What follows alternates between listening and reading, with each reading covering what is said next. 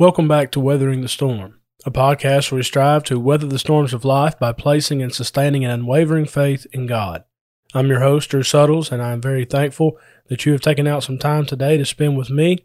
I hope and pray that this episode will be helpful for you. I hope that this season is helpful, and, and honestly, I hope that this entire podcast will help you in some way to weather the storms of life that you may be facing.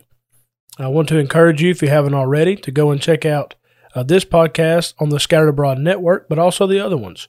Uh, we have uh, new material coming out every day of the week. We have uh, blogs that we write. We have a joint podcast that comes out the first Sunday of every month. So check out our YouTube page, Scattered Abroad Network. Uh, you can email us, contact us at scatteredabroadnetwork at gmail.com. You can visit our website, scatteredabroad.org. There you'll find all the information that you need about us. You can like us on Facebook, find us on Instagram, and certainly we're striving to get out on as many platforms and avenues as possible. But we greatly appreciate your support. And I thank you uh, for listening to this particular podcast. But I do want to encourage you to listen to the other ones as well, uh, with our goal of helping as many people as we can uh, to look to God, to build their faith, to grow their faith, and to trust in the Lord even more uh, by listening to these episodes of these podcasts. So, again, I thank you for being with me today. And today we record episode 14 of uh, season three of Weathering the Storm on the Scattered Abroad Network. And you may recall that we are in the midst of a series. Lord willing, uh, this episode and next will be the final two of this uh, small five part series as we discuss weathering the storm when you grieve. We've discussed uh, when you are in denial, when you are in the bargaining cycle or phase, when you say, What if? Uh, and then last episode, we discussed how you can weather the storm when you are angry. And so, denial, bargaining, and anger are the first three uh, cycles that we've noticed in the grief cycle, in the grief stage, if you will. And so, today we want to think about part four, and that is depression. I am no expert, by no means am I an expert on depression. But over these past few years, I, have studied it quite a bit. I've listened to a lot of good brethren, a lot of good teachers, uh, even some medical doctors talk about depression, knowing that my dad and, and my brother both uh, have a chemical imbalance, and both of them uh, struggle with depression. And I've got a lot of family members uh, who have struggled with that. I've got a lot of friends, uh, even fellow preachers, who have reached out to me and said, Listen, I you know, I, I get depressed, I struggle with this, and it's amazing how it can affect people differently. And so, in this episode, I want us to talk about depression, what it is, what it looks like, uh, but then to get more specific as to how we can weather the storm of depression, how we can come through it, and how we can get through this very difficult stage in the grieving process. As always, I want to begin by defining our terms. And so, as we think about depression, uh, this is basically when everything around you, you you feel the worst of everything. Everything comes and depresses you, and it just kind of sucks away the joy from your life. I guess that's how I would describe depression. This is what one writer said regarding uh, depression as a stage in the grief cycle said in this stage we begin to realize and feel the true extent of the death or loss. Common signs of depression in this stage include trouble sleeping, poor appetite, fatigue, lack of energy, and crying spells. We may also have self pity and feel lonely, isolated, empty, lost, and anxious. If you've ever dealt with depression before, then you can hear that and say, you know what? That describes me at one point or another you know, thinking about my dad, I would say that all of these described him and what he's been going through. Really, no telling how long. I know it escalated over the past year or so, but I know he's been bat- he had battled depression for a very long time. But you know, after he passed away, I, going through this list and pre- preparing this episode, I realized it described me. Trouble sleeping. I'm still having trouble sleeping. And it's hard for me to fall asleep sometimes thinking about what happened, kind of replaying it in my mind. I know the poor appetite. I tried for the first few days to to eat and you know not think about it, but that was very difficult. Definitely with fatigue and lack of energy and crying spells, you know, all of that described what I went through in the first few days. But the thing about grieving is there's not really a timetable for it. You, you kind of, it's called a cycle for a reason. You, you go through these and it kind of just keeps rolling. You know, one day you may be in denial. One day you may be angry.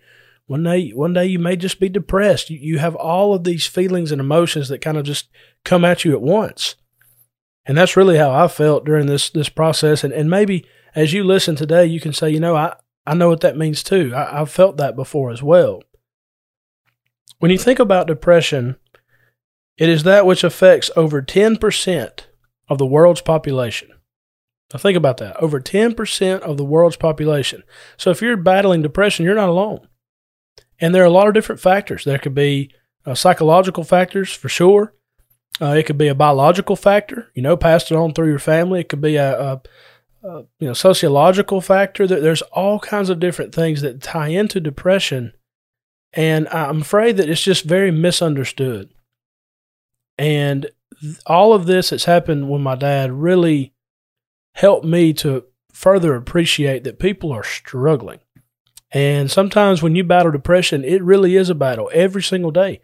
It can be the smallest thing just getting out of bed, getting dressed, you know, going outside, going to the store, those things that, that some might take for granted. When someone's very depressed, those things are very, very difficult to do. And I noticed that with him the last few months, you know, last few times that I was around him. But more than 3 million people in this country are diagnosed with clinical depression. Now, you notice there's a difference between someone going through a, a bout of depression and someone who has been diagnosed by a medical doctor with having clinical depression. And I know I've said this before on this podcast, but I want to say it again. If you're struggling with depression, go see a doctor. Take that medication that they give you. Now, I'm not saying to abuse it, but I am saying to take it and help yourself regulate that. Um, I, I pleaded with my dad to take his medication. He didn't take it for three months at a time. And I believe that had a lot to do with, with some of the pain that he felt in those last few days. If he would have taken his medicine, might have been different. So if you battle with depression, go see a doctor and trust that. And and do what they say to do and, and hopefully that can that can help you get through it. But there are times when everything else is fine, but because of something that's sudden like this, because of this storm that's kind of come out of nowhere, you experience depression maybe for the first time. And you all these things that we've described already, you have a feeling of what that feels like. You know, when you go to the Bible, you find several examples of individuals who fit the description of being in depression. Uh, the first one that comes to mind is Job. You read Job chapter 3, and of course, chapters 1 and 2, you have what takes place. Job has all of his children killed. Uh, they were killed uh, away from him, of course, and then you have all of his livestock, all of his servants, everything that his material wealth, his children, they're all taken away from him. As Satan comes and uh, tries to destroy Job, tries to uh, destroy his character and integrity. Of course, Job holds fast to that. In chapter 2, Job affects uh, Job's health, takes away from him, and he has to deal with all of that. So when you come to Job 3, you have a soliloquy. In other words, you have Job just picture him speaking up, just standing up, speaking his heart. And he said, Curse the day that I was born. I don't want to live. And if that doesn't describe depression, then, then I don't really know what does.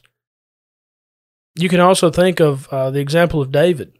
You know, David, who spoke of his, his, his eye wasting away with grief, and this idea of him being very anxious and not being able to sleep at night, and, and other descriptions like that. So there are people in the Bible, there were godly people who struggle with feelings of depression. And of course, one of the most common examples is that of Elijah. And Elijah, of course, had that great victory on Mount Carmel, 1 Kings 18. But in 1 Kings 19, that same man, Elijah, is under a tree begging God to basically take his life from him. He said, I'm ready to die. And so when you think about depression, you're not alone. There were great godly people read about in Scripture who battle with depression. It's again, we've talked about this in the grief cycle. It's a normal, natural thing for you to go through bouts of depression. I want to uh, encourage you, if you haven't, uh, to go back and listen to a few episodes on this particular podcast uh, when I've dealt with depression. And that is season one, episode 11, as well as season three, episode 8. Again, that is season one, episode 11, season three, episode 8. In season one, we did Weathering the Storm of. And in that, we had a whole episode on Weathering the Storm of depression. Again, that's episode 11 in season one. And then in season three, it was Weathering the Storm like. And we looked at biblical examples. And in that particular podcast episode, we discussed the example of Elijah. And so if you would like to go back and listen to those uh, along with this one, hopefully those three pod or these three podcast episodes uh, will be helpful for you if you are weathering the storm of depression or if you know someone who is and you want to help them and maybe get through this this process. I want to encourage you to go and, and to check those out. So, what do you do when you grieve? And you've been through the next. You've kind of come through that. You've been through the what if stage. You realize, okay, there's nothing now that I could have done. You've been through the anger stage. You're angry at maybe the person who who died, or maybe maybe someone else who who in your mind they should have been there to prevent it, or maybe you're mad at yourself. Let's say you've gotten through that and now you've come to this depressed state where you just don't want to do anything. You don't want to move. You don't want to eat. You don't want to be around anybody. How can you weather that kind of storm? With that, I kind of want to combine a few thoughts from the two episodes I mentioned to you and share them here because I believe it fits. And hopefully, it'll be beneficial for you if you are struggling with depression, especially if you are grieving. And this is a part of that cycle. What do I do when I'm striving to weather the storm of depression? The first thing that, that I want to bring out is that when I'm depressed, I need to surround myself with the right kind of people. I need to surround myself with the right kind of people. When my dad died, I was in such shock and really I didn't know I didn't know how to act. I didn't know what to do. I tried my best to be calm because my wife and my children were in the house uh, when all this took place. I didn't want to startle them. Uh, in fact, my twins were sleeping. They slept through the whole thing. Um, it was just a very strange day.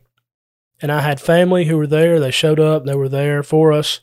Uh, the local preacher there, Rick Lawson, and his wife Mary, and their family were incredible.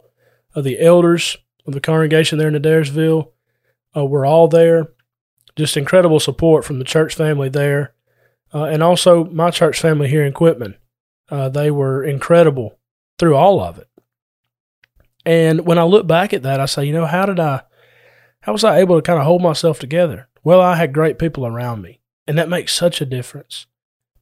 I know I've said this before, but I'm going to say it again. My wife has been my rock through all of this you know, yes, that was my father, but that was her father-in-law, and she loved him, and and you know they they cut up, and and really we've been together for almost ten years, and so she really really got close to him, and they had a special relationship, and I know it was very very tough for her, but she was strong for me, and so I was able to surround myself with with good people, the right kind of people, and when you go through a stage like this, when you're grieving, especially when you're depressed, it's so important that you surround yourself with the right kind of people because there are the wrong kind of people out there.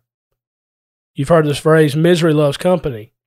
Well, sometimes you have to be careful about the company that you keep. A biblical example is, is that of Peter. You know, Peter denied the Lord three times. He knew that Jesus was going to die. And when Jesus gave him that look, and I can't imagine how piercing that look must have been for Peter, the Bible says that Peter went out and he wept bitterly. He, I would say, was in a depressed state. I have just denied my Lord. I told him there's no way I would have done it. I told him I was ready to die with him. I've denied him. And now he's going to be crucified. I wonder if I wonder if Peter felt guilt and remorse and, and just maybe, even though of course it wasn't his fault, for him to kind of blame himself and to go through the what if stage and to go through these stages of grief that we're talking about. But no doubt we know that he loved the Lord. We know that he took this very hard and he was in a depressed state as he went out and he wept bitterly. On the other side, you have Judas. Now, Judas would have been uh, would have fit the bill because, of course, he's the one who betrayed Jesus. And when he went back and tried to give the money back, they said, "We don't care about that. We we used you for what we wanted. We got what we needed, and we don't need you no more." Now, Judas did not surround himself with the right people, did he? You remember Peter was there with the other uh, disciples after Jesus had died, and they were there uh, awaiting, you know, what was going to happen next. But he was with the right people. Judas went to the wrong people, surrounded himself with the wrong people, and ultimately he took his life. And a lot of that had to do with how he handled that depression. He didn't handle it the right way. So when you and I, when we go through depression as we grieve, let's remember to get together with the right kind of people. Number two, when you are depressed and when you're trying to weather that storm, look for positives. Look for positives. You know, for me, um, watching my dad go through what he did, I tried my best to look at some positive things. And one positive thing is he's not suffering anymore uh, in this life. He's not struggling with the things of this life anymore. Um, you know, not only that, but if I can say it this way, he went out in such a way that was very sudden and he didn't feel anything. Uh, we just got the death certificates a few days ago, and reading that report from the ME, it just, you know, reminds me of, of what took place that day. But it was it would have been sudden. He wouldn't have felt it. And I don't know, in, in a time like that, you just look for some things that, that might be positive. For me, the most positive thing that I can think about is that I knew that he loved me and he knew that I loved him. I respected him. Uh, we were there for him to help him. And I know that I did everything I could to help him, whether it was taking him to the doctor or having conversation with him, uh, doing whatever I could. I, I know that. And that helps me to get through this, knowing that, you know, I, I really could not have prevented this from happening no matter what I tried to do. Uh, one of the positives that I think about is the fact that he was able to come to the gospel meeting. He came every night. We got to spend that time together. We got to uh, ride out to see uh, the people there uh, where Mama was, and we got to uh, enjoy that time together, me and him, and got to watch the World Series game that night. We got to eat some good food that my wife made, and so in those last few moments, there are some positives. There are some things that, that put a smile on my face you know, thinking about him and, and thinking about the relationship that, that we started to have once I went off to school and just going back through some pictures and things like that. So when you are battling depression, look for positives. Sure, there's a lot of negatives you could focus on, but try your best to focus on the positives, and that will help.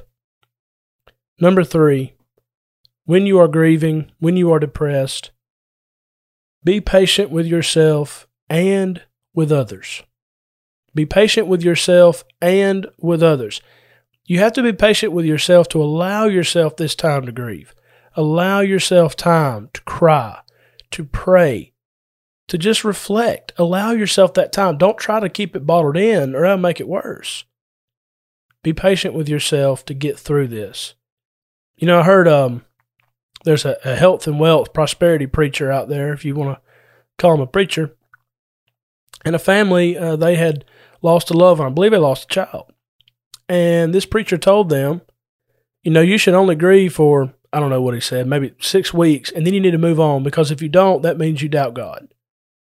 That's a horrible, horrible thing to say to somebody. Don't put a timeline on it. Don't put a limit on it. You do what you need to do to get through it. And so be patient with yourself. But I wanted to add be patient with others you know, there are other people who, who are trying to help.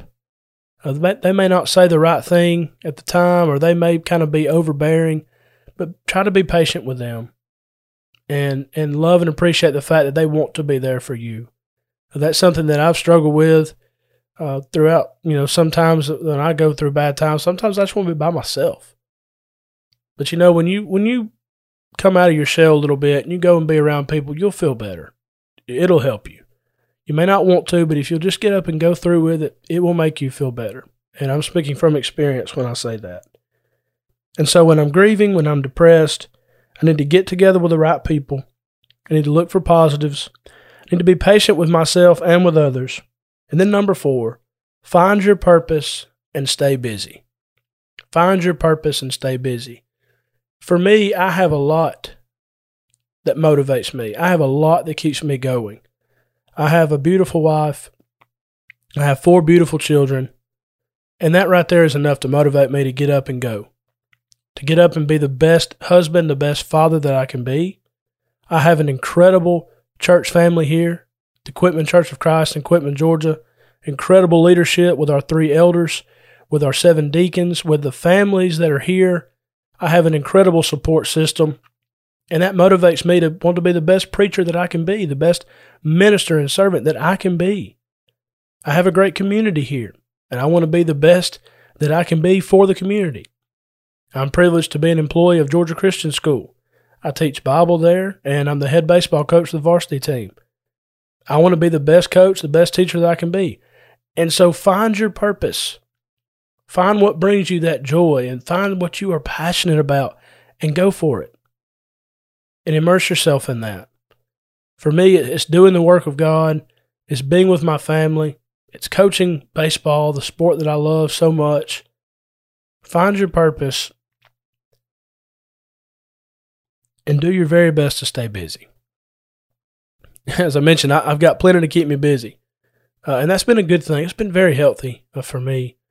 But you know, my mom, who I have no doubt is listening to this episode, uh, as she battles the Guillain Barre syndrome that she's been diagnosed with, you know, that's her mindset as well. You know, she could sit there and, and, and feel bad about the situation, but instead she makes the choice every day to get up and find her purpose. And her purpose is to get better. Her purpose is to regain her health and her strength so she can get back the life that she had, that she can get back to holding her grandchildren. She can get back to uh, helping other people see the beauty of Jesus. And that's what I love about her and respect about her so much. Find your purpose. Be active, be busy, stay busy, and know that the Lord is going to be with you as you grieve. And so I hope and pray that as you've listened to this episode today, if you're battling depression, that you'll keep going, that you'll keep moving, that you remember these four things that we talked about and be encouraged by them and remember that if you are going through depression, keep that in mind. You're going through it. As David said in Psalm 23, though I walk through the valley of the shadow of death, I will fear no evil. Why did he say that? He said, For you are with me. Let's remember that God is with us as we go through these trials of life, as we face the storms of life, even when we grieve, even when we're depressed. Our Lord is with us, and He will help us get through it. I thank you so much for listening today. May God bless you as you weather the storm.